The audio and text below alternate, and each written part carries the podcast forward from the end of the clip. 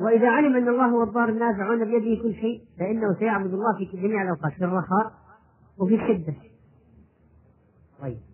وأيضا في الحديث في بعض الروايات قال إيش؟ واعلم أن النصر مع الصبر وأن مع العسر يسرا. أما كون أما كون النصر مع الصبر أو في رواية واعلم أن في الصبر على ما تكره خيرا كثيرا فإن العبد يصيبه كثير من الآفات والمصائب وهذه أشياء يكرهها ويحبها. يكرهها. فما هو أحسن شيء أن يفعل؟ أنه يصبر.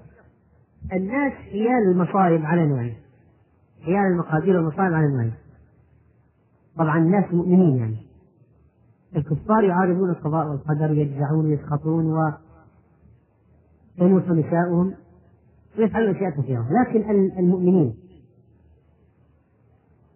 هم خلال القضاء والقدر والأشياء المصائب الواقعة على نوعين درجة أعلى من درجة.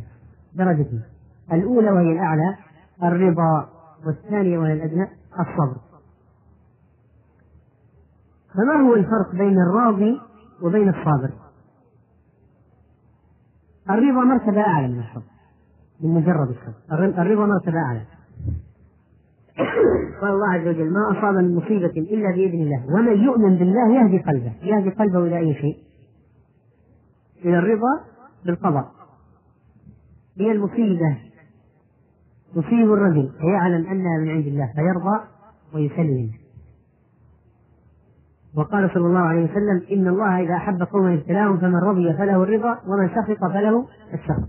يعني من رضي بالقضاء فله الرضا من الله ومن سخط على القضاء فله السخط من الله أو عليه السخط من الله. وكان عليه الصلاة والسلام يدعو فيقول في دعائه أسألك الرضا بعد القضاء وضرب العيش بعد الموت. طيب. والمؤمن متى متى كيف نصل إلى مرتبة الرضا؟ بالمقدور؟ بحيث إنك إذا حصل لك شيء من المصائب رضيت بمعنى ما عندك أي جزع ولا أي تألم.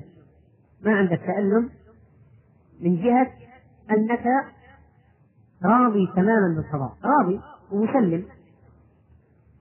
وهذه ترى هذه عند بعض الناس موجودة هذه المرتبة العالية. بعض الناس يعني إذا جئت تعزيه كأنه يعني ما أصابه شيء. المصيبة وقعت عليه بردا وسلاما. يمكن هو يعزيك. يمكن أنت متأثر أكثر منه. ليس من بلادة حسه ولا من ضعف إيمانه ولا من قلة إحساسه بالمسؤولية. أو من شماتة بالبيت لا لا ليس هذا. لكن من جهة أن إيمانه بالله وبالقدر بأقدار الله جعله راض مسلم. فكيف يصل العبد إلى الرضا؟ بأن يؤمن بحديث عجبا لأمر المؤمن إن أمره كله له خير. إن أصابته سراء شكر فكان خيرا له. وإن أصابته ضراء صبر فكان خيرا له.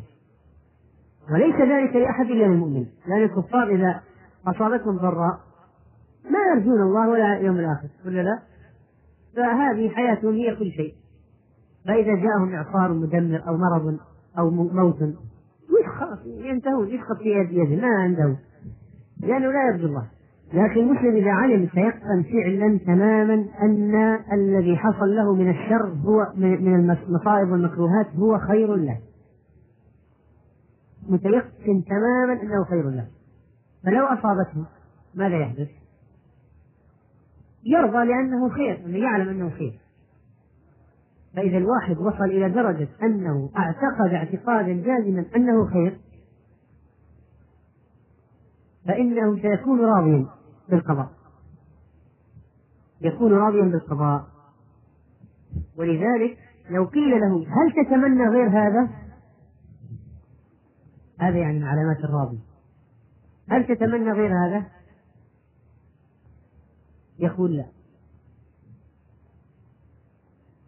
ليش؟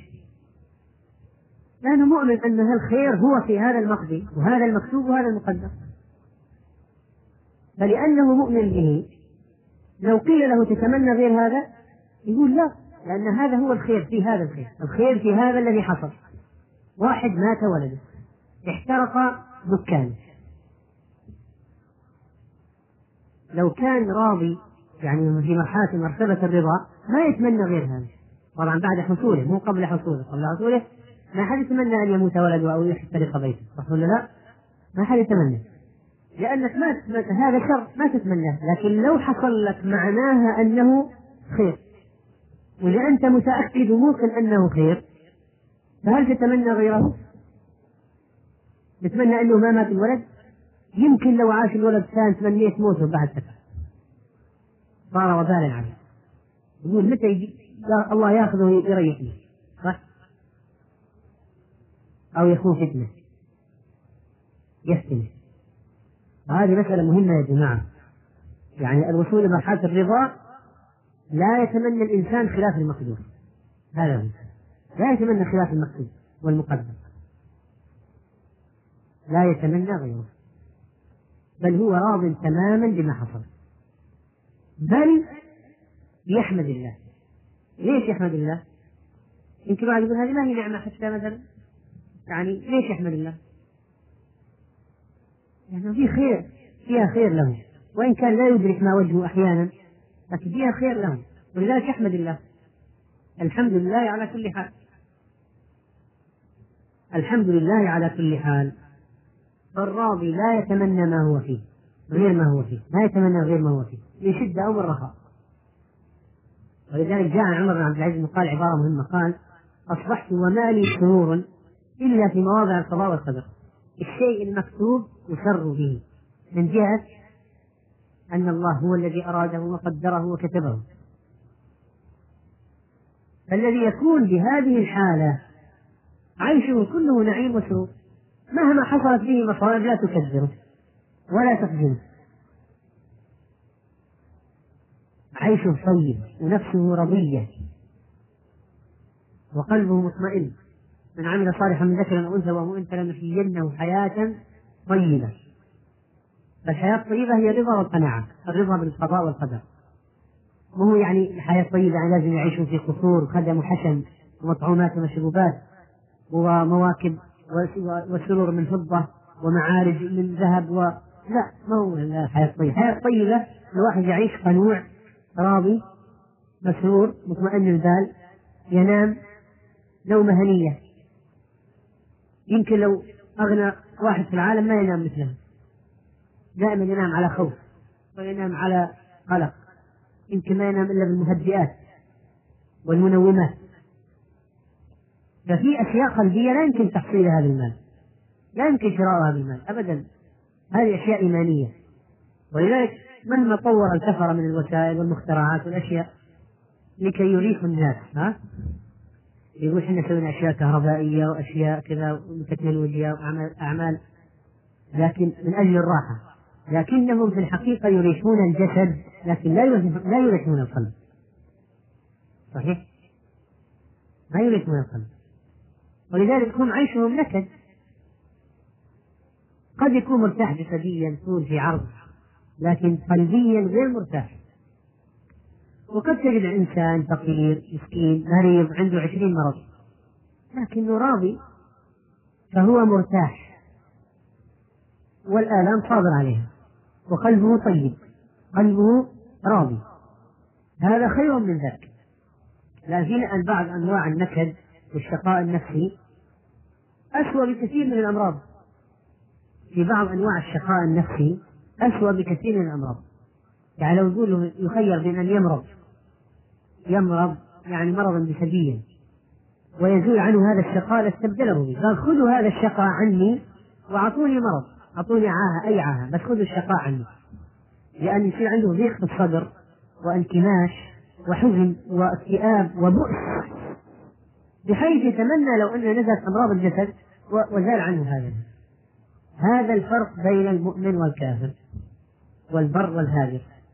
ولو كان أولئك أغنى وأقنى لكن لكن عيشهم كله آلام ومصائب مصاعب. طيب.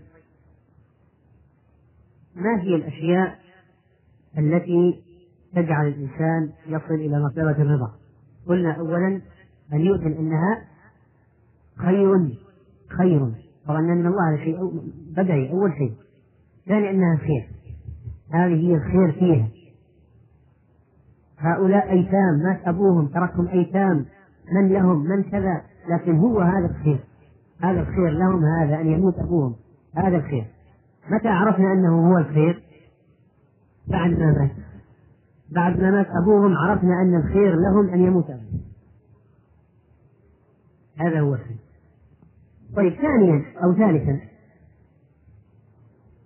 أن يلاحظ يقول أهل الرضا أحيانا يلاحظون حكمة المبتلي وخي وخيرته لعبده في البلاء فإذا لاحظوا حكمة المبتلي من هو المبتلي؟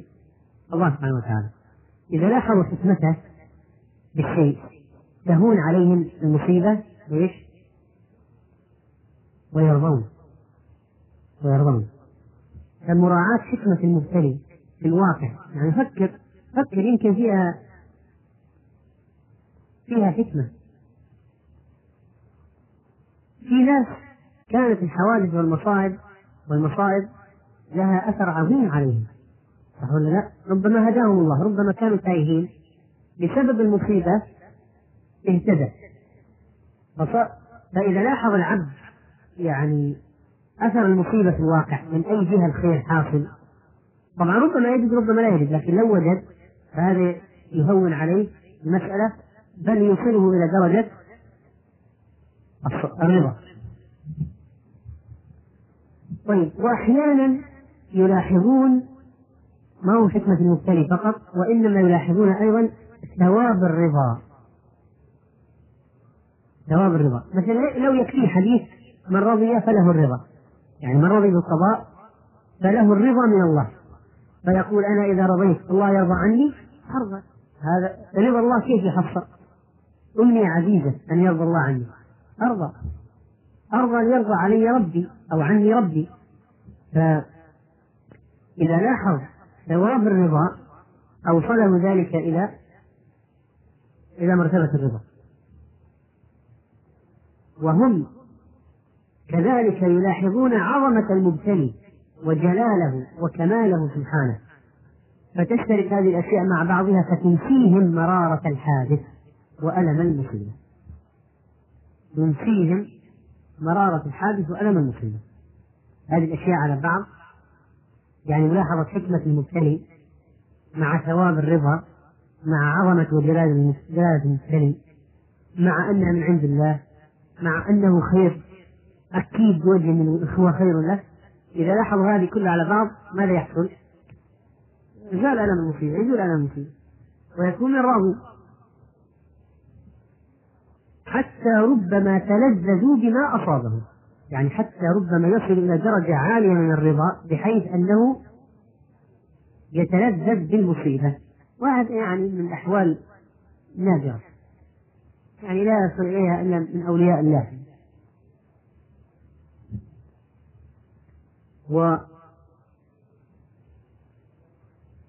سئل بعض التابعين وهو في حال مرضه. سئل عن حاله.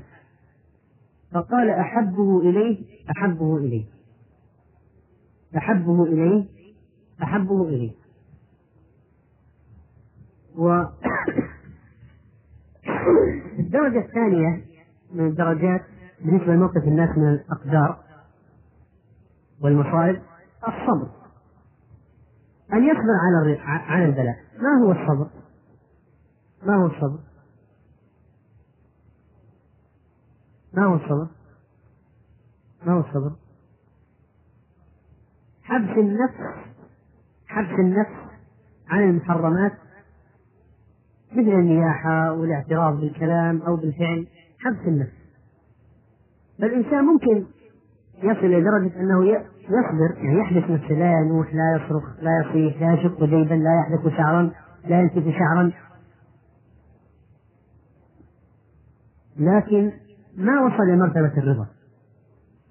لكنه صابر عنده ألم موجود في نفسه حزن. لكن كاتم لأمره نعم ممتلك لنفسه مسيطر على جواره.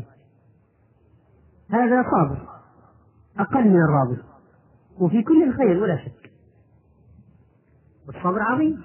وهو واجب. اللي ما يصبر يأثم. الصبر واجب. وأجره عظيم. إنما يوفى الصابرون أجرهم بغير حساب. وبشر الصابرين الذين إذا أصابتهم مصيبة قالوا إنا لله وإنا إليه راجعون. أولئك عليهم صلوات من ربهم ورحمة وأولئك هم المهتدون. الصبر هو كف النفس عن التسخط مع وجود الألم. وقد يتمنى الإنسان أن يزول هذا الشيء. ولكن الرضا انشراح الصدر للمصيبة والرضا بها وما يتمنى غيرها. وإن وجد نوع من الإحساس بالألم لكن ما يتمنى غير وجود غير المسلم. ما يتمنى غيرها. بعد ما حصل الصبر ولذلك الرضا مرتبة أعلى من الصبر طيب.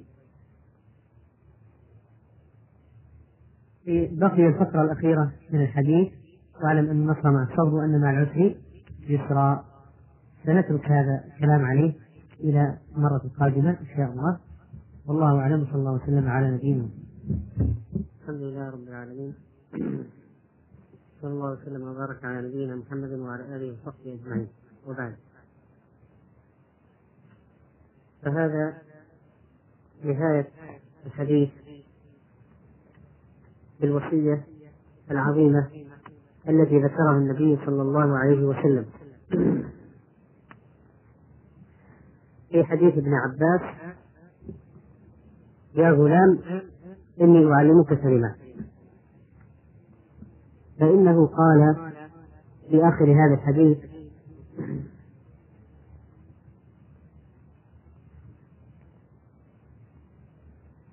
قال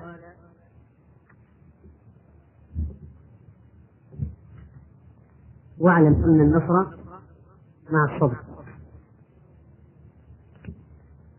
واعلم أن النصر مع الصبر. تبين رسول الله صلى الله عليه وسلم أن أن النصر أن من شروط النصر أن يحصل الصبر وأن النصر يتنزل إذا حصل الصبر. وقد قال الله سبحانه وتعالى في محكم تنزيله في قصة طالوت والذين معه لما تلاقوا مع جالوت وجنوده. قال الذين يظنون انهم ملاقوا الله كم من فئة قليلة غلبت فئة كثيرة بإذن الله والله مع الصابرين والله مع الصابرين.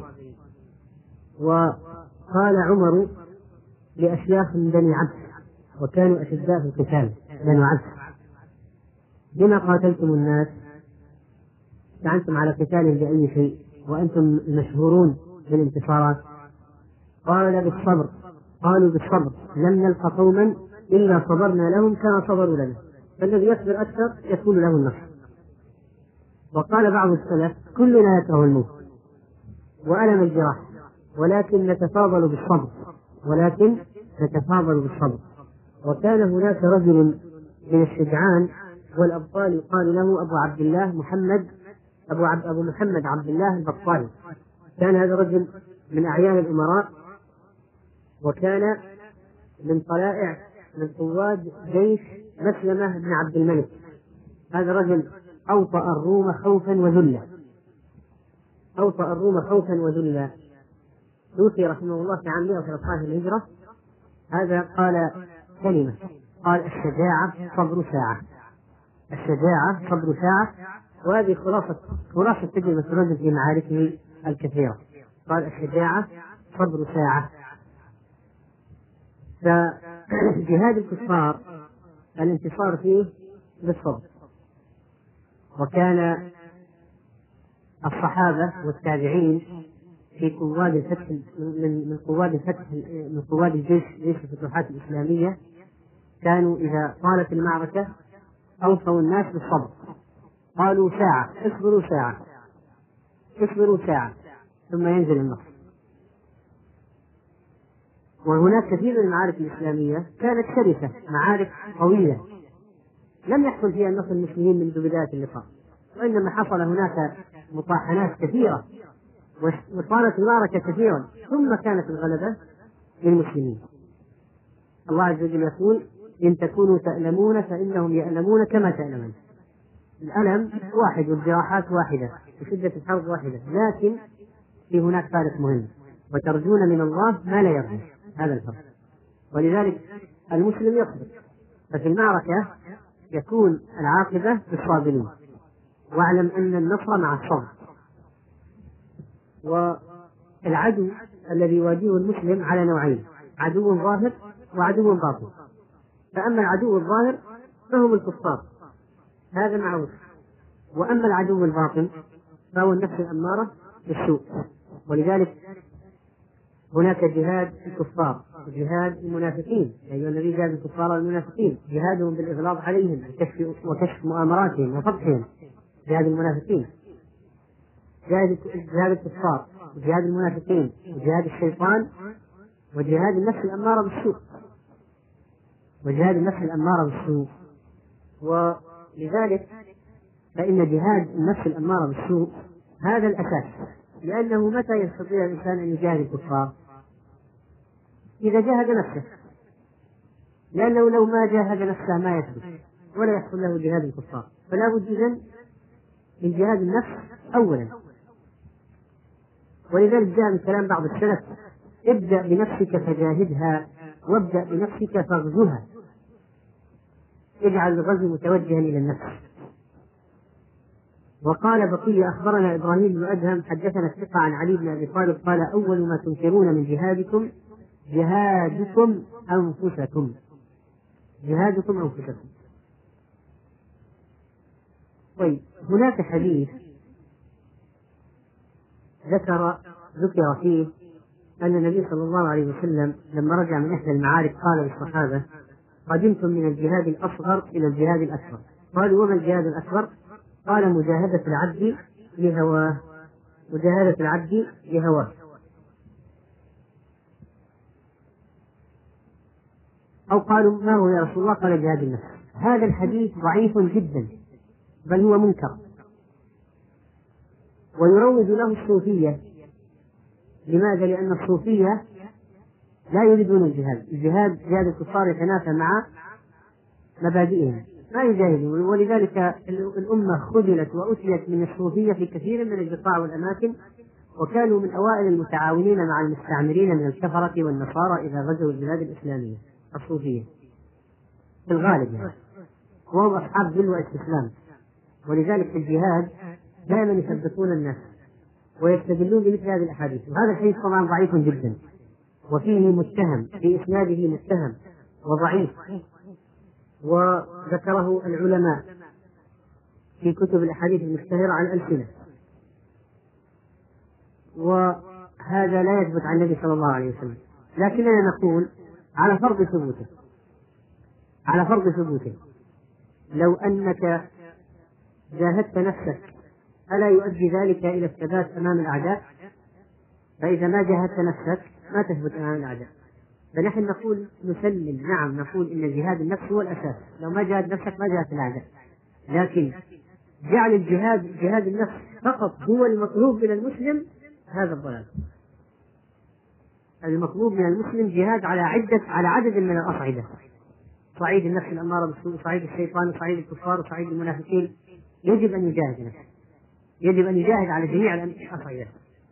وإلا فالذي يقول ما في داعي للجهاد المهم جهاد النفس هذا من الخزعبلات وهذا ليس من الدين. الذي يقول المهم جهاد النفس ما علينا من الأعداء ولا الكفار ولا في داعي للقتل والجراحات نقول ما ينتصر الدين بهذا ولو كان جهاد النفس جهادا صحيحا لأدى بالتأكيد إلى جهاد الكفار. لا بد أن يقود إلى ذلك. دين لا يقوم بدون جهاد. ذروة سلام الإسلام. ما يمكن يقوم بدون جهاد هذا الدين. ولكن المهم هو إعداد العدة والتوقيت المناسب لإعلان الجهاد. وإلا لا يمكن أن يختلف أثنان من المسلمين العقلاء. أصحاب منهج صحيح أن الجهاد هو من أسس الإسلام وأنه لا يمكن أن يقوم الدين بغير الجهاد. وأن الأمة متى تركت الجهاد؟ أصيبت بالذل فنحن الآن يجب أن نحرز الطاقات ونأخذ العدة للجهاد. فنحن ما بين جهاد أو إعداد ما يمكن أن نقول نحن في أمر آخر أبدا. أو أنها الجهاد الآن ملغى. أو أننا نقول مثل بعض الباطنية أو بعض المبتدعة لا جهاد إلا وراء إمام عادل أو وراء المهدي. بل إن النبي صلى الله عليه وسلم قال أمر بالجهاد خلف كل بر وفاجر. ولذلك الشاطبي رحمه الله في كتاب الموافقات لما ذكر ضروريات الخمس في الدين في الشريعة حفظ النفس وحفظ العقل وحفظ المال وحفظ العرض وأول شيء حفظ الدين. الضروريات الخمس التي عليها مدار الشريعة حفظ الدين وحفظ النفس حفظ العقل حفظ المال وحفظ العرض. قال الشاطبي رحمه الله في مقاصد الشريعة الثلاثة هي خمسة عليها المدار وفي ثلاثة مراتب الضروريات والحاجيات والتحسينات فالضروريات التي بدونها يختل يختل النظام ولا ترجع حياة مثل إيش الضروريات؟ لو أخذنا مثلا الطعام لو واحد ما أكل ابدا عمل إضراب عن الطعام. الطعام فأدى إلى موته. الطعام بالنسبة له ماذا يكون؟ ضروري. لحفظ إيش؟ النفس. حفظ النفس. طيب لو أنه أخل بالأكل بحيث مرض فماذا يكون؟ أخل ب حاجز أمر حاجز يعني صح ما يموت ما هو ضروري لكن أدى إلى مرضه. فصار اخل بأمر حاجي متعلق بحفظ النفس. طيب. لو أنه أكل لكن أدى إلى ضعف. يعني كان يصوم كثيرا فأدى إلى ضعفه. فربما إذا لاقى العدو هرب فهذا يكون قد اخل بأمر تحسيني متعلق بحفظ النفس. وأقول مثل ذلك على العقل والعرض وفي هناك أشياء ضرورية وحاجية وتحسينية في كل واحد من هذه الأشياء الخمسة. ثم ذكر الشاطبي رحمه الله قال وقد جاءت الشريعة بحفظ مكملات.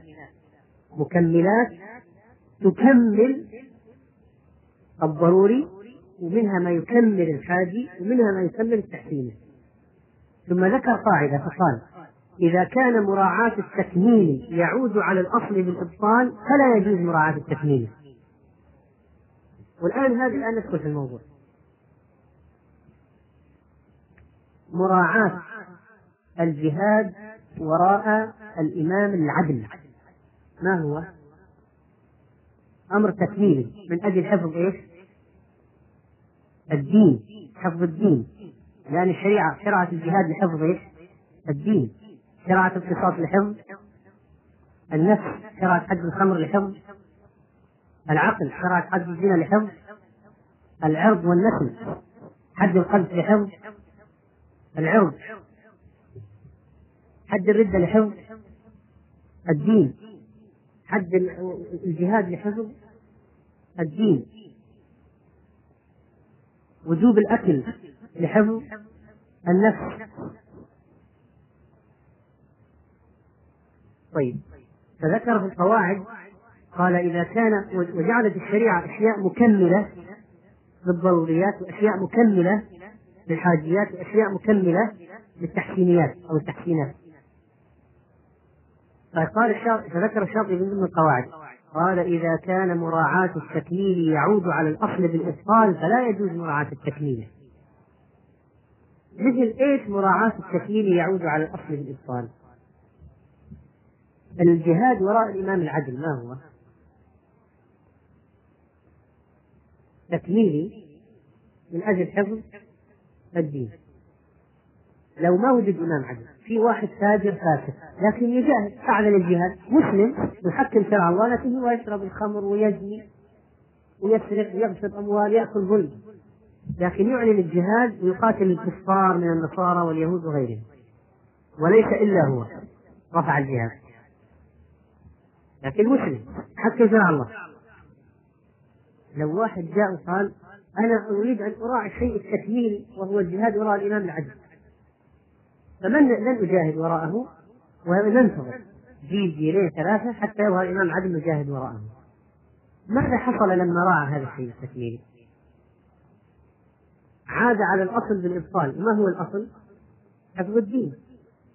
فلو واحد الشريعة شرعت أشياء تكميلية لحفظ الضروريات، أشياء تكميلية لحفظ الحاجيات، أشياء تكميلية لحفظ التحسينات، لكن من قواعد الشريعة أنك لو راعيت التكميل على حساب الأصل بحيث عاد على الأصل بالإبطال فلا يجوز لك مراعاة التكميل. افرض أن هناك مسجد واحد في البلد. ما في غيره. إمامه مسبل مسبل ثوبه. ما حكم مراعاة تحري الصلاة وراء الإنسان المستقيم وعدم الصلاة وراء الكافر؟ ما حكم مراعاة هذا الشيء؟ تكميل تأمر به الشريعة؟ نعم.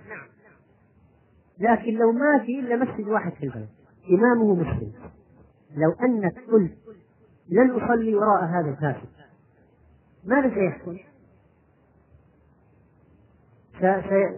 ستلغي شيئا بالنسبة لك اسمه صلاة الجماعة في المسجد فلما كانت مراعاة التكميل تعود على الأصل وهو صلاة الجماعة في هذه الحالة بالإبطال فإنه لا مراعاة لهذا التكميل وعلى ذلك نص شيخ الإسلام ابن تيمية.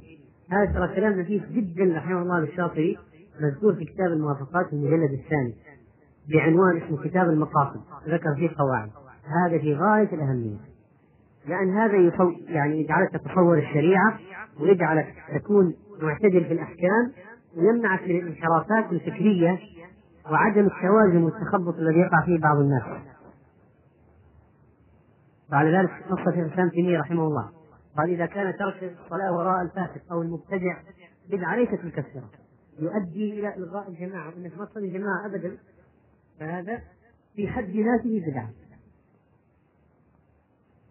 وتركك له بما يقضي على صلاة الجماعة أنت مخطئ فيه ولا يجوز لك أن تفعله يسعون لتغيير الإمام لكن لو ما استطاعوا ما دام ليس بكافر فإنهم يصلون وراءه من أجل حفظ الجمعة والجماعة. طيب. نرجع الآن إلى ما كنا فيه.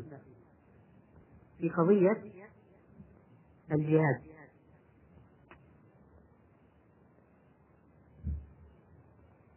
الجهاد لحفظ الدين. والجهاد جهاد نفس وجهاد العدو. والجهاد الجهاد العدو لا يمكن أن نتخلى عنه ابدا بل هو من أسس الإسلام. ولا يمكن أن نأتي باعذار واهيه ونقول ما في إمام عدل ولا أنه ما سماه كذا لا. إذا حصل إذا قام قائم الجهاد نجاهد ما استطعنا بالأمثل فالأمثل. ونحن في مرحلة إعداد. إذا ما وجد استطاعة للجهاد نحن ما عندنا عدة ما عندنا تكافؤ مع العدو الله عز وجل قال الآن خفف الله عنكم وعلم أن فيكم ضعفا فإياكم منكم مئة صابرة يغلب مئتين. نحن الآن أقل من ذلك. ربما لا نستطيع أن نواجه لا بالعتاد ولا بالناس المستعدين للجهاد. يعني الكفر عندهم جيوش بالملايين. ولو أردت أن تجنب المسلمين المستعدين للجهاد ربما لا يكونون عسر معشار الكفار. فأنت في هذه الحالة إذا ما دهنت صارت مسألة مثلا الدفاع عن نفسك فأنت في مرحلة إعداد وتنادي في الأمة وتبث فيهم روح الجهاد حتى يكون على مستوى الجهاد وتستعد بما تستطيع الاستعداد به. طيب.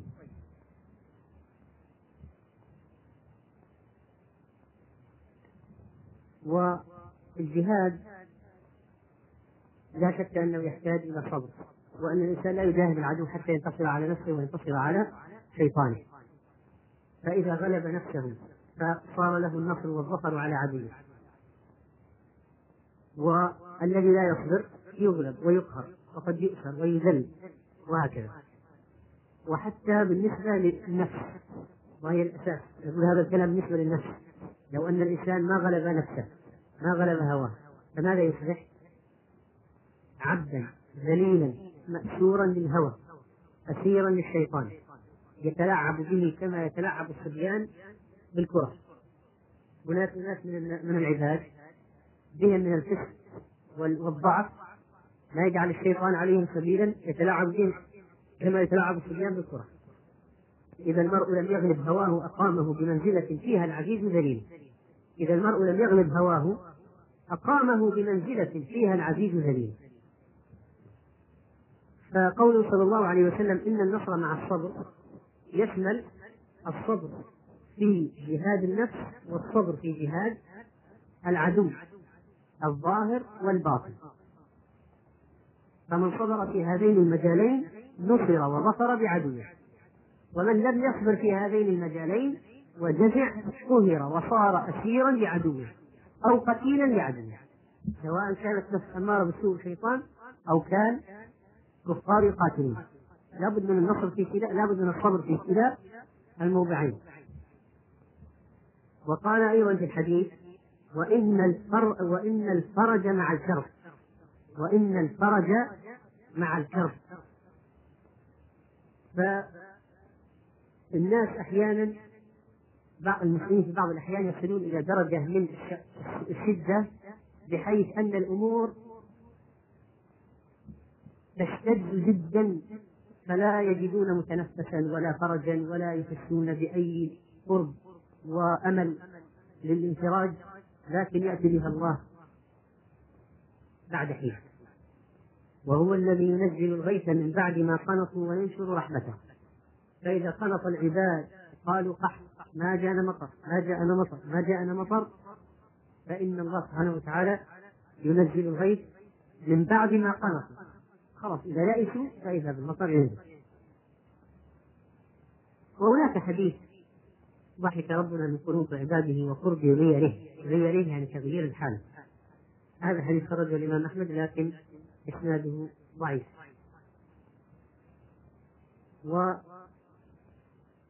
ومعنى الآية هذه التي تصلح شاهدا للحديث وإذا انفرج مع الكرب وهي قول الله عز وجل وهو الذي ينزل غيثا بعد ما قنط وينشر رحمته أن الله عز وجل ينزل بالغيث بعد احتباس القطر وبعد خلوط العباد وبعد يأسهم من الرحمة ويأسهم من نزول المطر فإذا بالفرج قد جاء والرحمة نزلت والغيث قد انهمر وتغير حالهم. وقال الله عز وجل أيضا في نفس هذا المعنى فإذا أصاب به من يشاء من عباده إذا هم يستبشرون وإن كانوا من قبل أن ينزل عليهم من قبله لمبلسين ما معنى مبلسين؟ يائسين قانطين. وإن كانوا من قبل أن ينزل عليهم من قبله لمبلسين قبل أن ينزل هذا المطر كانوا يائسين. طيب. وكان الأنبياء يؤذون ويضطهدون. ويقتل أتباعهم وهم ينظرون ولا يستطيعون تغييرا في الأمور. استضعاف تام حتى يقول الرسول والذين آمنوا معه متى نصر الله؟ يعني يصل الأمر من الشدة حتى النبي يقول الذين آمنوا معه متى نصر الله؟ ألا إن نصر الله قريب. وكذلك قال الله عز وجل في آخر سورة يوسف حتى إذا استيأس الرسل وظنوا أنهم قد غلبوا جاءهم نصرنا. فنجي من نشاء. ولا يرد بأسنا ولا يرد بأسنا. فالله سبحانه وتعالى يرد بأسه عن قوم المجرمين. و الناس إذا عملوا للإسلام وأخذوا بكل ما لديهم من الاستعداد والعدة والأهبة فإن الله ينصرهم. وقد يصل إلى مرحلة يقول خلاص ما بقي الإسلام قائم، المسلمين يذبحون، المسلمين يقتلون، المسلمين يغتصبون، المسلمين يسجنون، المسلمين ينتهب تنتهب أموالهم، المسلمين تؤخذ يؤخذ أطفالهم، المسلمين تؤخذ بلادهم. ما الناس يقولون خلاص ما بقي للدين قائمة، نحن الآن ليس لنا من الأمر شيء، فإذا بالله يأتي بنصره من حيث لا يحتسب الناس. لكن المسألة ينبغي أن يكون فيها عمل متى متى نستحق النصر؟ إذا عملنا إذا نصرنا الله استحقنا النصر لكن ونقول إن للبيت ربا يحميه كما قال عبد المطلب. هذا جهل. وإنما نعمل ونأخذ بالعدة ونعمل ما نستطيع. إتيان الفرج بعد اشتداد الكرب هذا كثير في القرآن والسنة ذكره. فقد قص الله علينا من قصص تفريج كربات أنبيائه عند اشتداد الكرب والشدة كثير. مثل إن جاء نوح ومن معه في الحب دعا ودعا ودعا وما في ما في يعني ما يلد ما يأتي دين لا يلد إلا فاجرا كفارا ف ويسخروا بالنوح. يعمل أمره الله بصنع الفلك صنع السفينة. كلما مر عليه ملأ من قوم سفينة. لما جاء الوقت المحدد من الله وجاء أمرنا صارت كالنور وقيل للسماء أمطري وقيل للأرض أخرجي ماءك والتقى الماء على أمر قد قدر ماء السماء وماء الأرض فهلك الكفار. ونجا بعد أن كان ما في أي أي دليل على ولا دليل ما في أي دلائل تشير إلى أي نصر. توقع. وكذلك إبراهيم لما ألقي في النار من الذي يتخيل أنهم لما عملوا هذه النار العظيمة التي قيل أن الطير لو جاوزها لا يجاوزها إلا ويخر ميتا؟ ثم وضع في المنجنيق وألقي في النار. من كان يتصور ويتخيل ويتوقع أنه سيحدث شيء ما؟ هذا شدة الكرب ما بعدها شدة. فإذا بالفرج يأتي بأمر إلهي للنار يا نار كوني بردا وسلاما على إبراهيم. لما أمره الله بذبح ولده برؤيا رآها ورؤيا الأنبياء حق. وعرض الأمر على ولده فقال يا أبت افعل ما تؤمر. ووصل الإيمان إلى درجة الاستسلام للأمر الإلهي فلما أسلم وسله للجبين قلبه على قفاه وجعل وجهه إلى الأرض ليذبحه من الخلف حتى لا يشعر لا يحصل عنده أدنى تردد لو أنه رأى الولد يتألم أثناء الذبح. يعني هذا الآن أمر إلهي. جاء في المنام منام الأنبياء وحي. ليس مثل مناماتنا نحن. مناماتنا ما يؤخذ منها أحكام شرعية منامات الأنبياء وحي. فلما أسلم وتله للجبين وبدأ يذبح ناديناه جاء الفرج. يا إبراهيم قد صدقت الرؤيا بالحق. إنا كذلك نجزي المسلمين وفديناه بذبح عظيم. وصارت هذا فدية سنة أضحية في شريعتنا يعمل بها الأولون والآخرون إحياء لذكرى إبراهيم عليه السلام بذبح ولده ولما وصل أصحاب موسى إلى حافة البحر وراءهم جند فرعون بالأسلحة والأعداد والعدة وأمامهم الماء.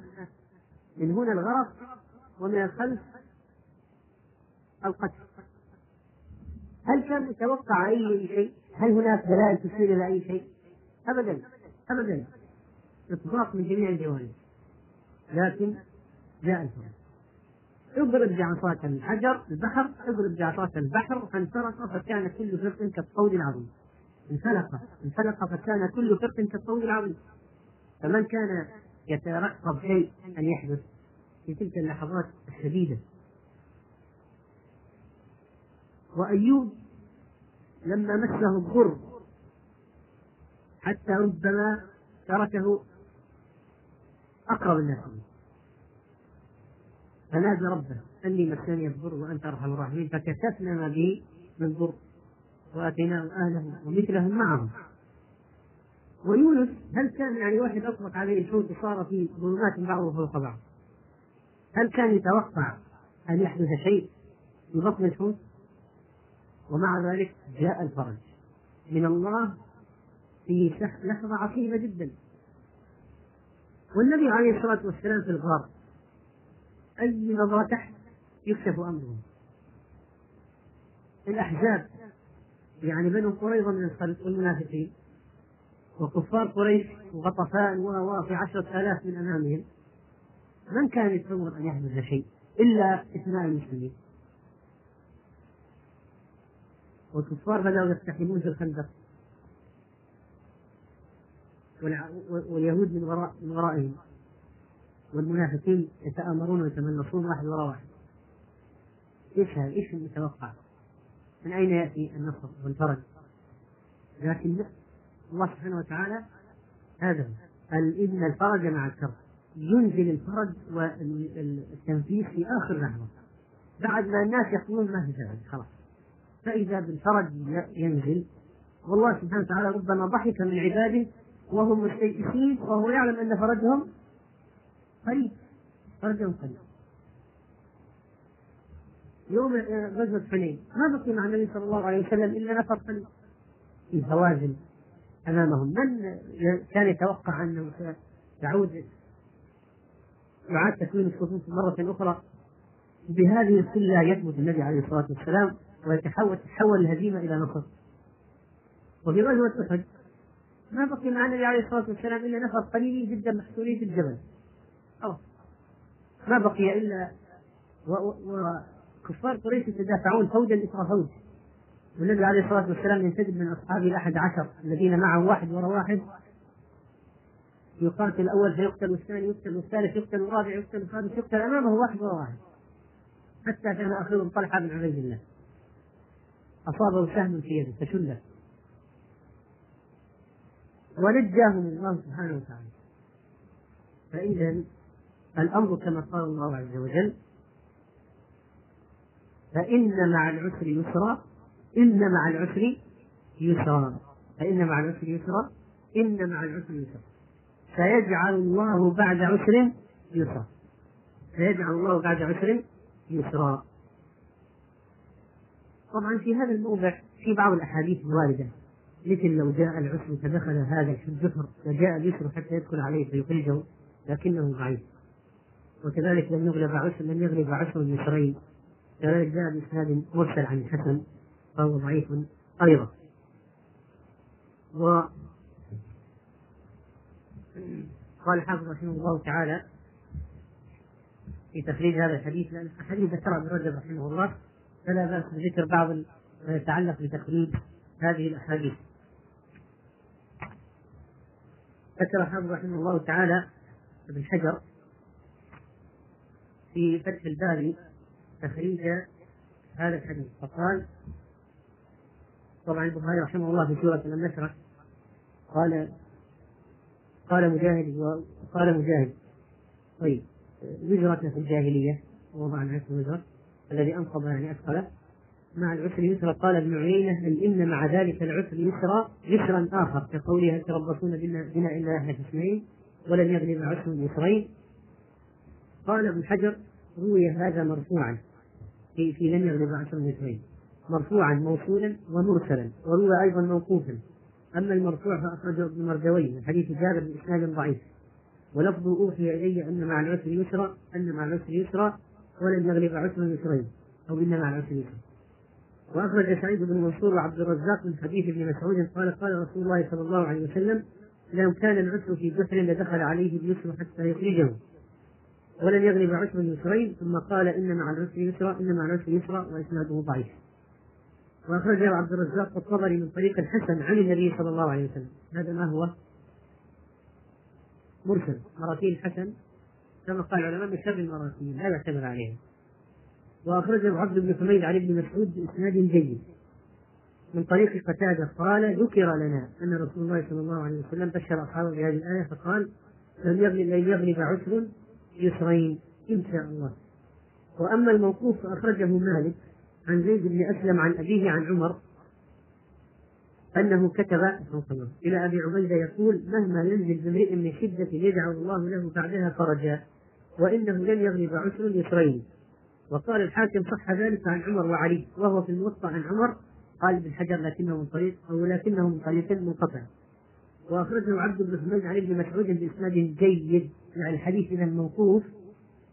عن ابن مسعود إسناده جيد لكن المرفوع في علم وأخرجه الفراء بإسناد ضعيف عن ابن عباس. طيب.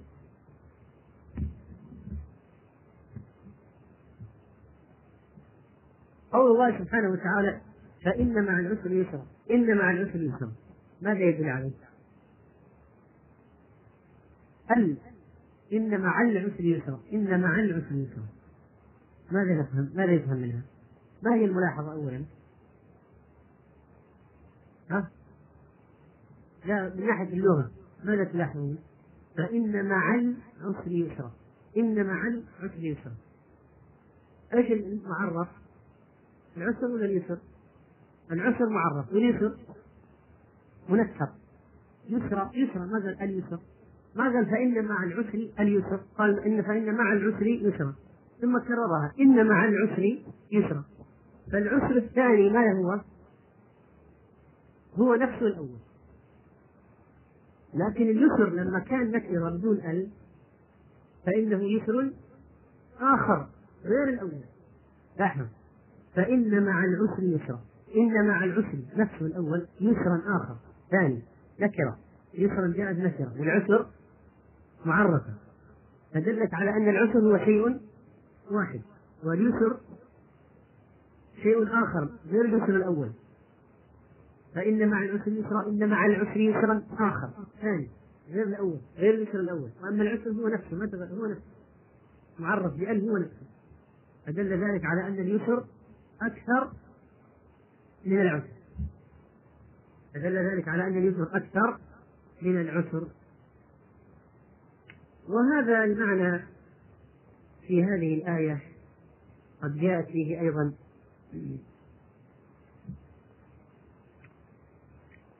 أقوال عن السلف رحمهم الله.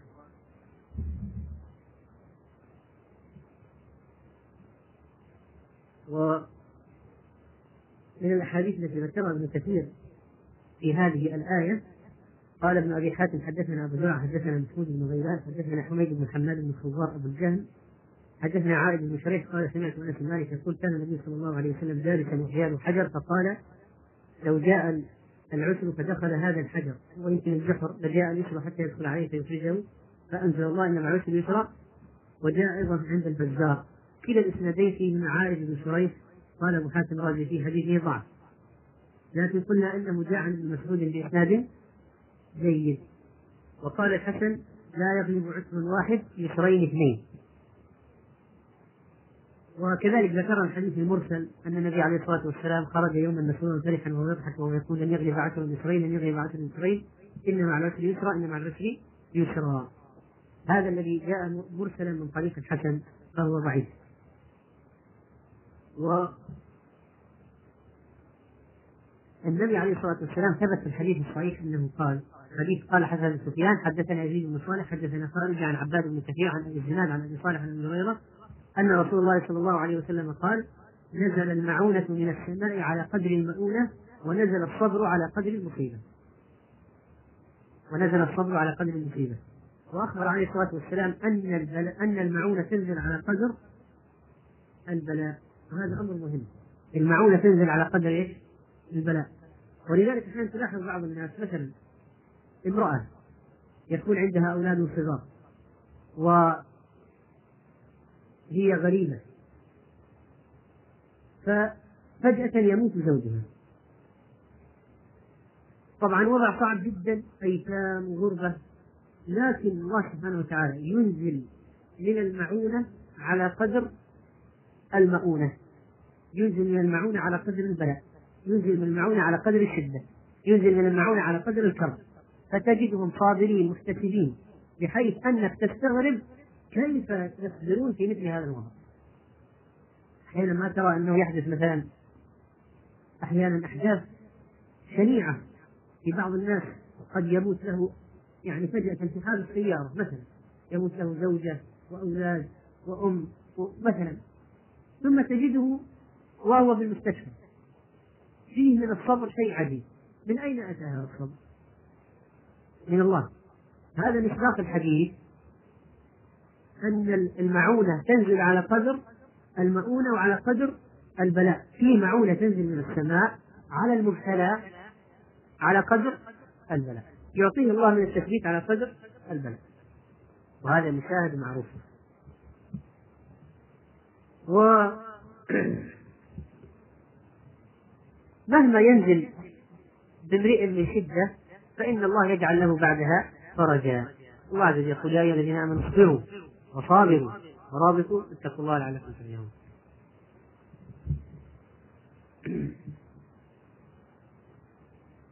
وقال الفضيل والله لو يئست من الخلق حتى لا تريد منهم شيئا لأعطاك مولاك كل ما تريد. فالإنسان إذا التجأ إلى الله في الكرب والشدة الله عز وجل يعطيه كل ما يريد. وقد نظم بعض أهل الشعر من المسلمين أبيات جميلة في موضوع الفرج بعد الشدة. واليسر بعد العسر. فقال الشافعي رحمه الله صبرا جميلا ما أقرب الفرج من راقب الله في الأمور نجا من صدق الله لم ينله أذى ومن رجاه يكن حيث رجا. إذا رجيت الله في مكان في شيء يكون الله حيث رجوته.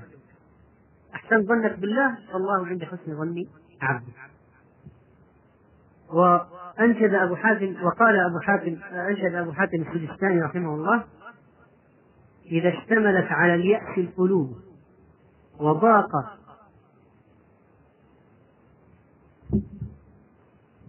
وضاق لما به الصدر الرحيم. إذا اشتملت على اليأس القلوب وضاق لما به الصدر الرحيم. وأوطأت المكاره واطمأنت وأرست في أماكنها الخطوب. ولم تر لانكشاف الضر وجها ولا أغنى بحيلته الأليم. أتاك على قنوط منك غوث يمن به اللطيف المستجيب وكل الحادثات إذا تناهت فموصول بها الفرج القريب. وقال آخر ولرب نازلة يضيق بها الفتى ذرعا وعند الله منها المخرج. كملت فلما استحكمت حلقاتها فرجت وكان يظنها لا تفرج وهذا كثير أحيانا الإنسان تعثر عليه معاملات أو زوجته تتعثر ولادتها وأناس تعثر عليهم في عيشهم ورزقهم ووظائفهم أمور. وحتى يكون يكون الإنسان ما في فائدة خلاص. المسألة وقعت وقعت. ما لها من دافع. فإذا بالفرج ينزل في آخر لحظة. آخر شيء يأتي الفرج.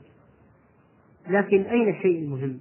الشيء المهم أن يكون العبد محسنا الظن بربه. هذا الكلام. لأن كثير من الناس سيئي الظن بالله تبارك وتعالى.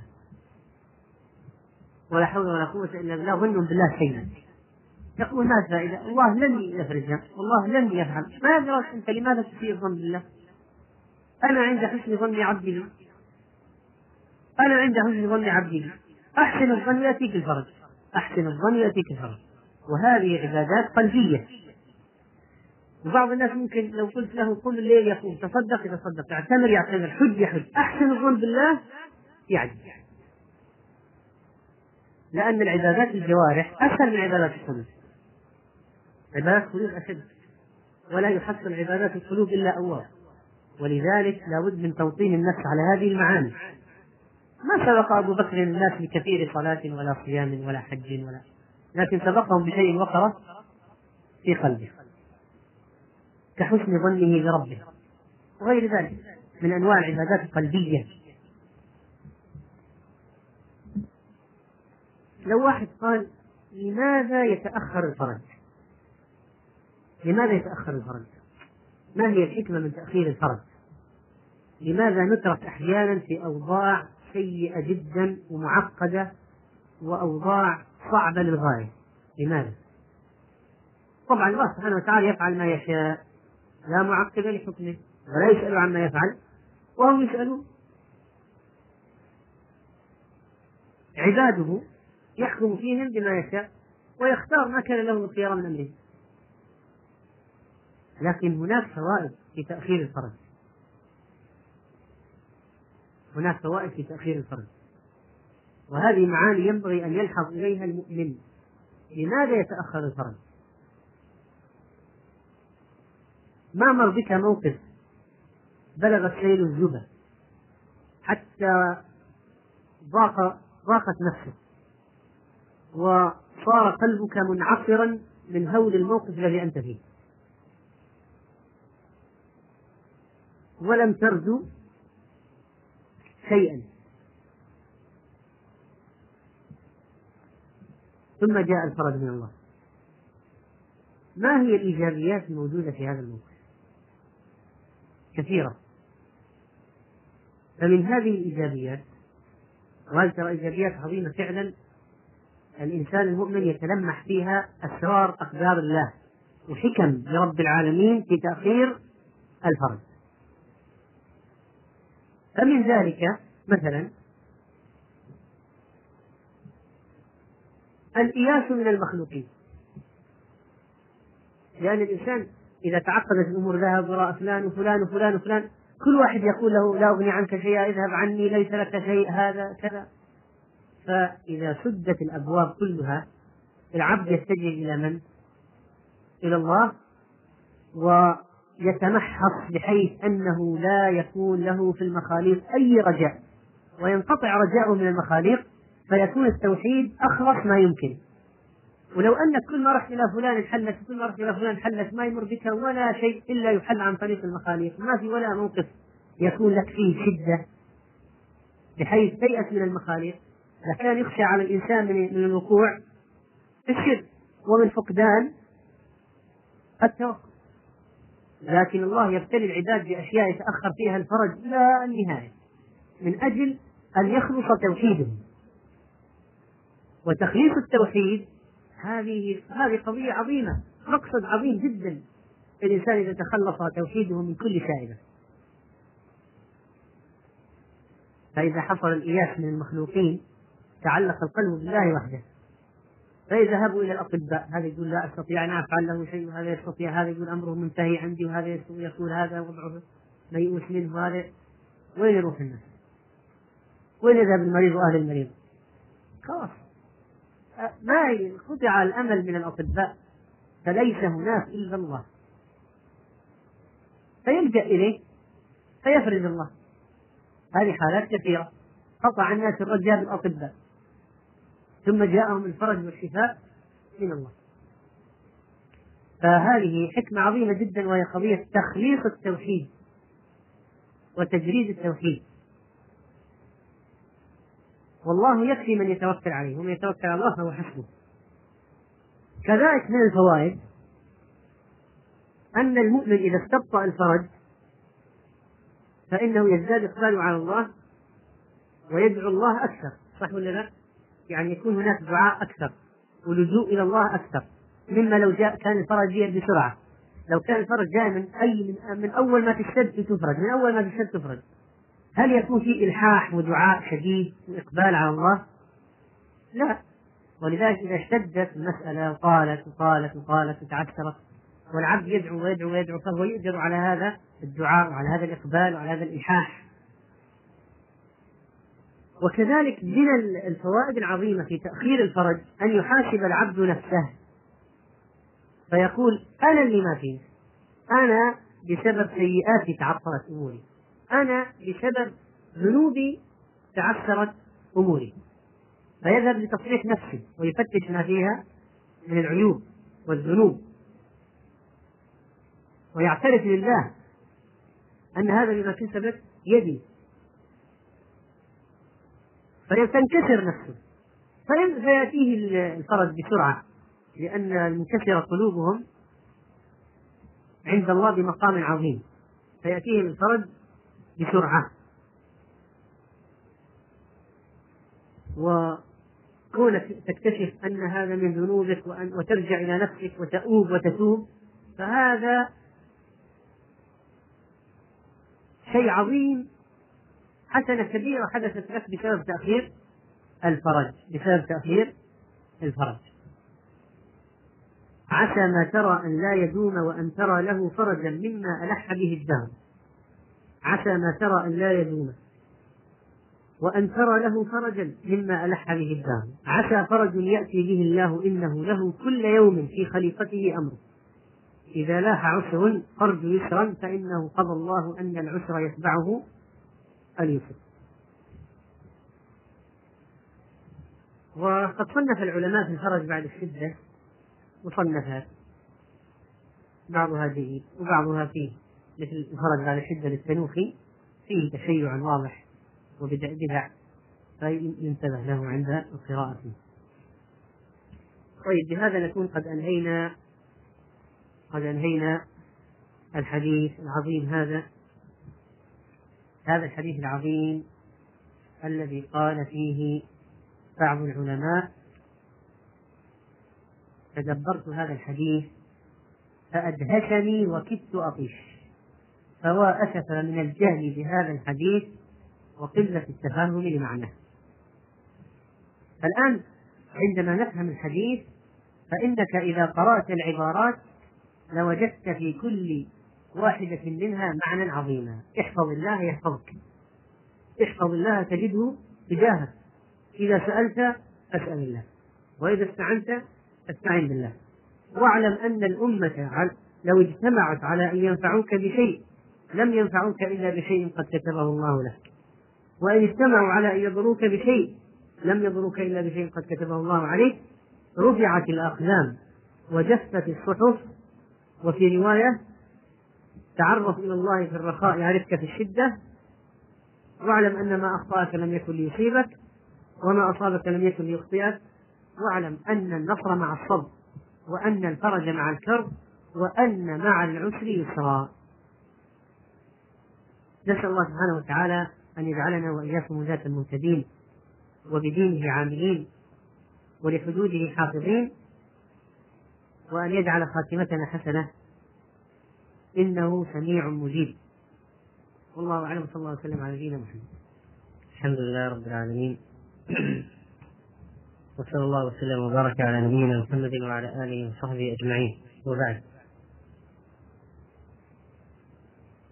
أيها الإخوة السلام عليكم ورحمة الله وبركاته. وهذه عودة لإكمال شرح الأحاديث النووية التي كتبها وجمعها الإمام النووي رحمه الله تعالى. ونسأل الله عز وجل أن يجعله عودا حميدا وأن يجعل في هذه المجالس والدروس الفائدة والنفع بحوله وقوته وأن يرزقنا وإياكم الإخلاص في طلب العلم والحرص عليه والجد في تحصيله وحفظه وتعليمه لخلق الله. ونعيد التذكير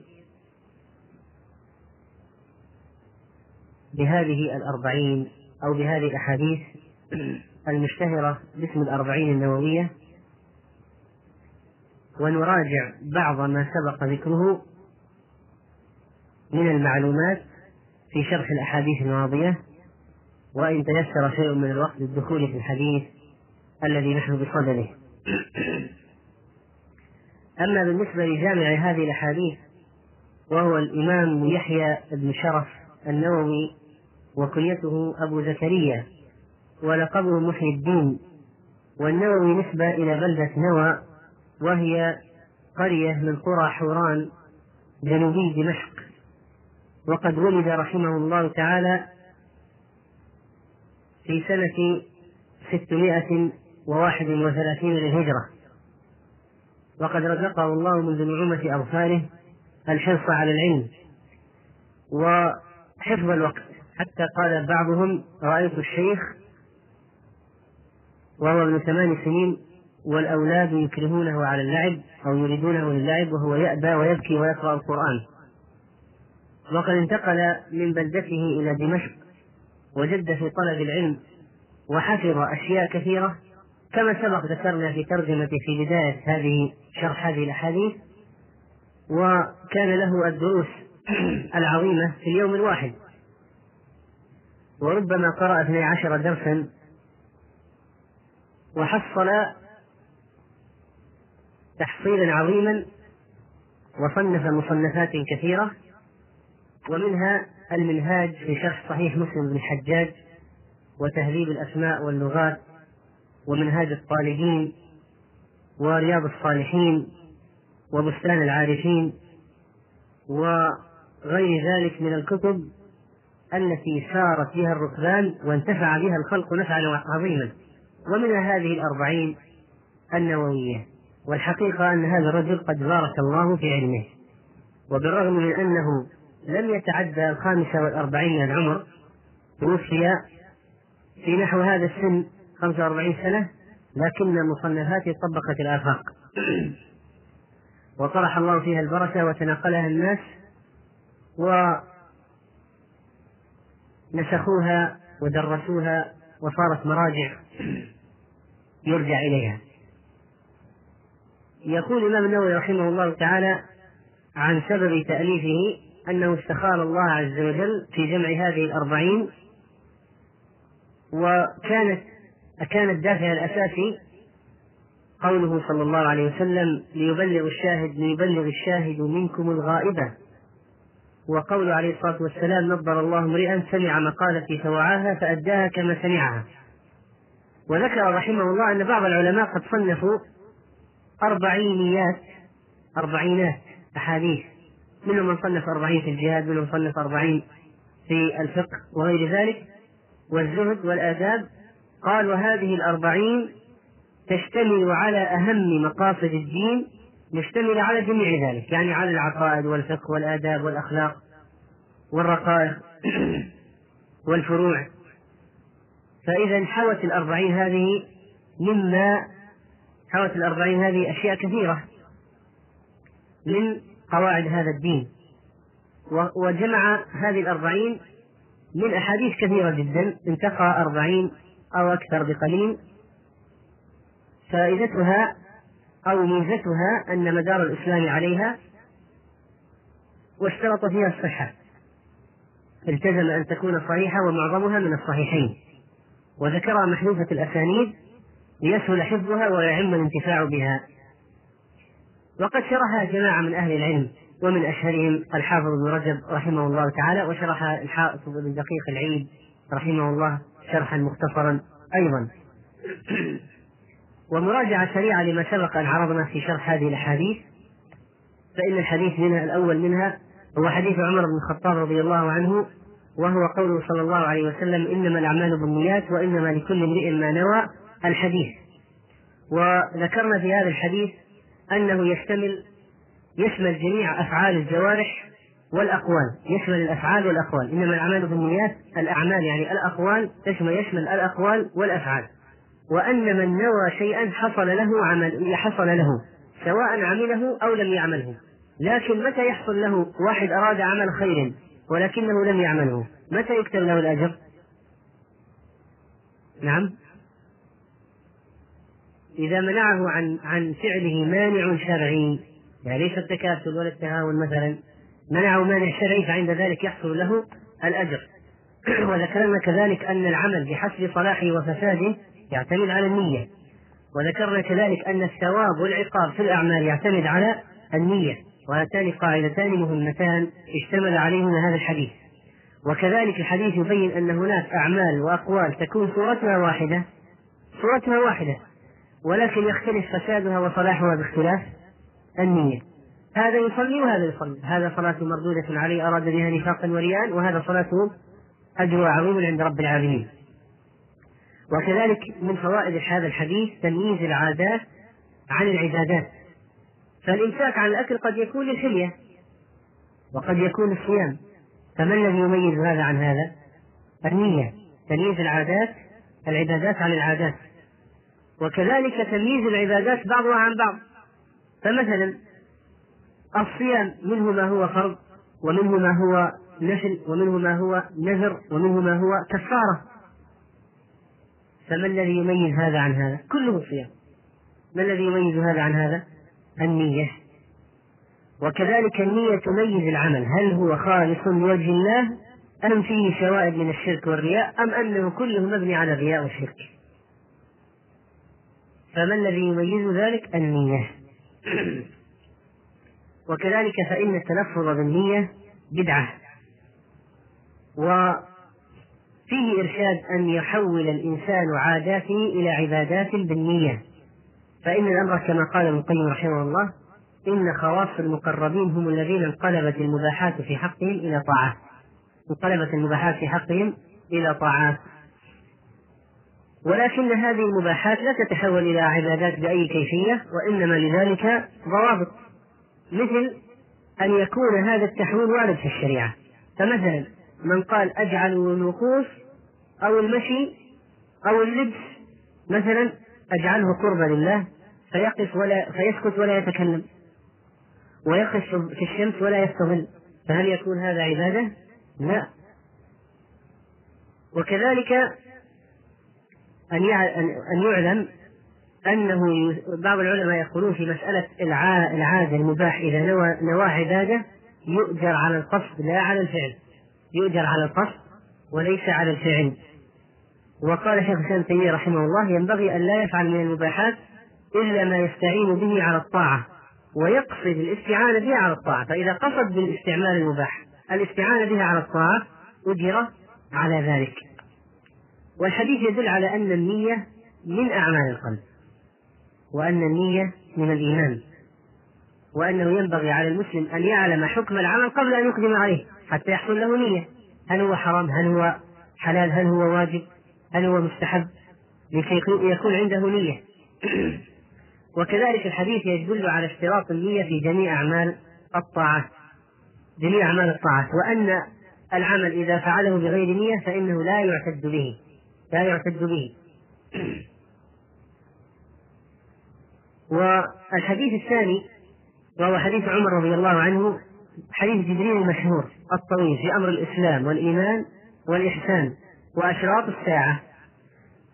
فهذا الحديث بين فيه أعمال الإسلام الظاهرة وأن الإسلام يشمل عمل عمل يشمل الأقوال والأعمال. النطق بالشهادتين أقوال ذكر الله والأعمال مثل الصلاة والصيام.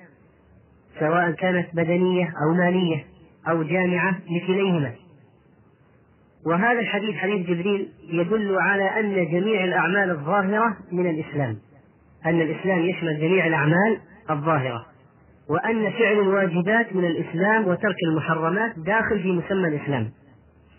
ويدل الحديث كذلك على أن الإيمان أصله التصديق وأن العمل داخل فيه ولا شك. وأن وأن الإيمان يزيد وينقص والمؤمنون يتفاضلون في أعمالهم فليس إيمان أبي بكر الصديق كإيمان أحد الناس من المسلمين العامة وكذلك فإن الإسلام والإيمان إذا اجتمعا تفرقا وإذا تفرقا اجتمعا فإذا ذكر في سياق واحد نقول ينصرف الإيمان إلى إيش؟ الأعمال الباطنة وينصرف الإسلام إلى الأعمال الظاهرة. لكن إذا افترقا يكون كل منهما مرادف للآخر.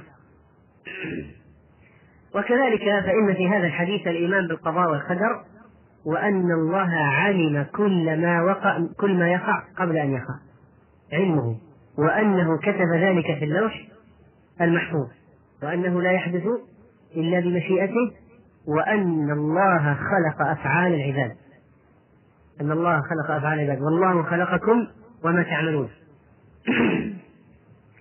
وكذلك فإن هذا الحديث فيه ذكر شيء من أشراط الساعة والتنبيه على قربها حتى يستعد الناس للعمل قبل أن تفجأهم. وفيه أن العالم إذا سئل عن شيء لا يعلمه يقول لا أعلم. وكذلك بيان بعض طرق التعليم.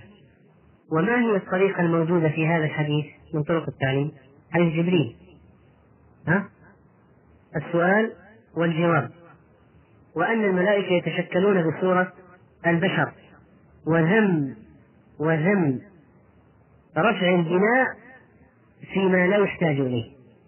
يعني إذا رفعه للحاجة يريد أن يبني عمارة يسكن فيها من أدوار يجوز. لكن إذا كان بغير حاجة رفعه للتباهي والتفاخر فإنه فإنه مذموم. من أين يستدل على هذا؟ من قوله وأن ترى الحفاة العراة رعاء الشاء يتطاول العالة رعاء الشاء يتطاولون في البنيان. يتطاولون. كل واحد يرمي أطول فعلى من الثاني. وكذلك الحديث فيه استحباب إتيان أهل العلم بهيئة حسنة وثياب نظيفة ورائحة طيبة. من أين يؤخذ؟ شديد بياض الثياب شديد سواد الشعر لا يرى عليه أثر السفر وكذلك فيه تعليم شيء من آداب حلق العلم في كيفية الجلوس إلى العلماء والدنو منهم للأخذ عنهم بدقة. فإن جبريل لما جلس دنا من النبي صلى الله عليه وسلم. أما الحديث الثالث فهو حديث عمر بن الخطاب رضي الله عنه في رواية عن النبي صلى الله عليه وسلم بني الإسلام على خمس شهادة أن لا إله إلا الله وأن محمد رسول الله وإقام الصلاة وإيتاء الزكاة وحج البيت وصوم رمضان. وهذا الحديث يبين أسس الإسلام وقواعد الإسلام وبقية خصال الإسلام الواجبة المتممة له مذكورة ضمنا لأنه قال بني الإسلام على خمس. الأربعة مبنية على الشهادتين. الأربعة أركان العملية الصلاة والزكاة والصيام والحج مبنية على الشهادتين. وهذه الدعائم الخمس. أربعة مبنية على واحد والخمس هي أعمدة الإسلام. فما هو بقية البنيان؟ ما هو بقية البنيان؟ سائر الواجبات والمستحبات الموجودة في هذه الشريعة. ولعله لم يذكر الجهاد لأنه ليس بفرض عين على كل مسلم. بل يكون أحيانا فرض كفاية وأحيانا يكون مستحبا. طيب. ولو قال لك إنسان أنا مقيم أنا عندي الأركان الخمس فأنا سالم. نقول لا. إذا ما عندك إلا الخمس لست بسالم بل أنت مقصر. أنت ما عندك إلا الأعمدة. ولكن لا ليس عندك بقية البنيان. فالحديث يرد على هؤلاء المقصرين الذين يستدلون به. ويقولون نحن الحمد لله عندنا أركان الإسلام الخمسة. نقول الحديث يقول بني الإسلام على خمس فأين بقية البناء؟ وهل يكنه من مطر أو يقيه من حر؟ وبرد أن يكون بين أعمدة خمسة وليس فوقه بناء ولا سقف ولا حجرات ولا نوافذ ولا مرافق. هل هذه عيشة؟ فإذا بني الإسلام على خمس. فهذا الحديث فيه تصوير عظيم ومهم ومهم لمفهوم الإسلام وما هو المعنى الصحيح له وماذا يشمل. وأما بالنسبة للحديث الرابع وهو حديث عبد الله بن مسعود عن النبي صلى الله عليه وسلم إن أحدكم يجمع خلقه في بطن أمه أربعين يوما نطفة ثم يكون علقة مثل ذلك. الحديث وفيه بيان ذكر حسن الخاتمة وسوء الخاتمة. وهذا الحديث فيه بيان قدرة الله سبحانه وتعالى. في أطوار التخليق وكيف أنه خلق الإنسان على هذه المراتب والأطوار. الله قادر أن يخلقه دفعة واحدة ولكن لحكم ولعل منها الرفق بالأم. هل تتحمل الأم أنها أن يكون في بطنها فجأة من النطفة يكون خلقا تاما في بطنها؟ ولذلك انظر إلى حكمته سبحانه وتعالى. ورفقه بالأمهات حينما جعل هذه هذا الجنين ينمو تدريجيا وينتقل من مرحلة إلى أخرى. وهذا الحديث فيه كذلك ذكر القضاء والقدر وأن الله سبحانه وتعالى يكتب لكل إنسان عمله ورزقه وأجله شقي أو سعيد وهو في بطن أمه. وهو في بطن أمه. وأن الملك يكتب ذلك عن الله ويستأمر ربه في كل أمر من هذه الأمور ثم يخرج بالصحيفة فلا يزال فيها ولا ينقص. وفيه كذلك بيان أن الأعمال بالخواتيم وأن من كتب أنه من أهل الجنة لا بد أن يوفق للأعمال التي تدخله الجنة ولو عمل فترة من حياته بأعمال أهل النار. وأن من كتب من أهل النار فلا بد أن ييسر لعمل أهل النار وينقاد إلى ذلك ويتجه إلى ذلك ولو عمل فترة من حياته بعمل أهل الجنة. والله سبحانه وتعالى لا يجيب عباده وهم يريدون الهداية. الله رحيم بعباده. لو أراد العبد الهداية واتجه إلى الطاعات الله لا يضله ويزيغه ويحرفه ولكن الله قال فلما زاغوا أزاغ الله قلوبهم. فمتى أزاغهم الله؟ كانوا على الهداية؟ كانوا مجاهدين في سبيله؟ لا أبدا. وإنما أزاغهم لما زاغوهم. هم حصلت منهم حصل منهم الشق؟ منهم. فالله سبحانه وتعالى عاقبهم على هذا الزيغ بأن أزاغهم. وأزاغ قلوبهم.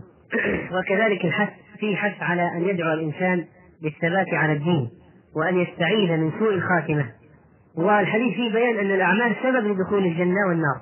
ولو كان الناس يدخلون الجنة والنار من غير أعمال على حسب علم الله. الله ما لو فعل ذلك ما ظلمهم. لكن الله يحب العذر. ويقيم الحجة كاملة على الناس. ولذلك لو قال أدخل قال بعلمي أنتم يا أيها الفريق تدخلون النار. وبعلمي أنتم يا أيها الفريق تدخلون الجنة. من غير أن يعملوا شيئا. ماذا سيقول الناس؟ دخلناها ولا نستحق دخلنا النار ولا نستحق. لماذا؟ لكن عندما عندما يعملون أعمال أهل النار ويدخلون النار يستحق يدخلونها مستحقين. لا يدخل أحد النار يوم القيامة أحد النار يوم القيامة إلا هو مقتنع تماما أنه يستحق دخول النار. وكذلك في الحديث بيان أن الشقاء والسعادة لا يعلمها إلا الله وأن الأرزاق مكتوبة من الله وعند الله. وينبغي على العبد أن يأخذ بأسباب الرزق مع القناعة يأخذ بأسباب الرزق مع القناعة وأما الحديث الخامس فهو حديث عائشة أم المؤمنين عن النبي صلى الله عليه وسلم من أحدث في أمرنا هذا ما ليس منه فهو رد وهذا الحديث يبين البدعة وخطورة البدعة وعاقبة البدعة وأن عاقبة البدعة حبوط العمل ويؤخذ من الحديث أن الأصل الأصل في العبادات إيش؟ ها؟ التحريم. لا يجوز القيام بأي عبادة حتى يثبت في الشرع دليلها وصفتها. فيجوز القيام بها عند ذلك وإلا لا يجوز. وكذلك فإن ما كان قربة في عبادة لا يكون قربة في كل المواطن. كشف الرأس هل هو قربة في الإحرام؟ ها؟ نعم. لكن هل هو قربة في السير في من البيت إلى المسجد مثلا؟ لا. فإذا ما يكون قربة في بعض المواطن لا يكون قربة في سائر المواطن. وكذلك فإن العبادات الخارجة عن الشرع بالكلية إذا تعبد بها يزداد الإثم ويعظم.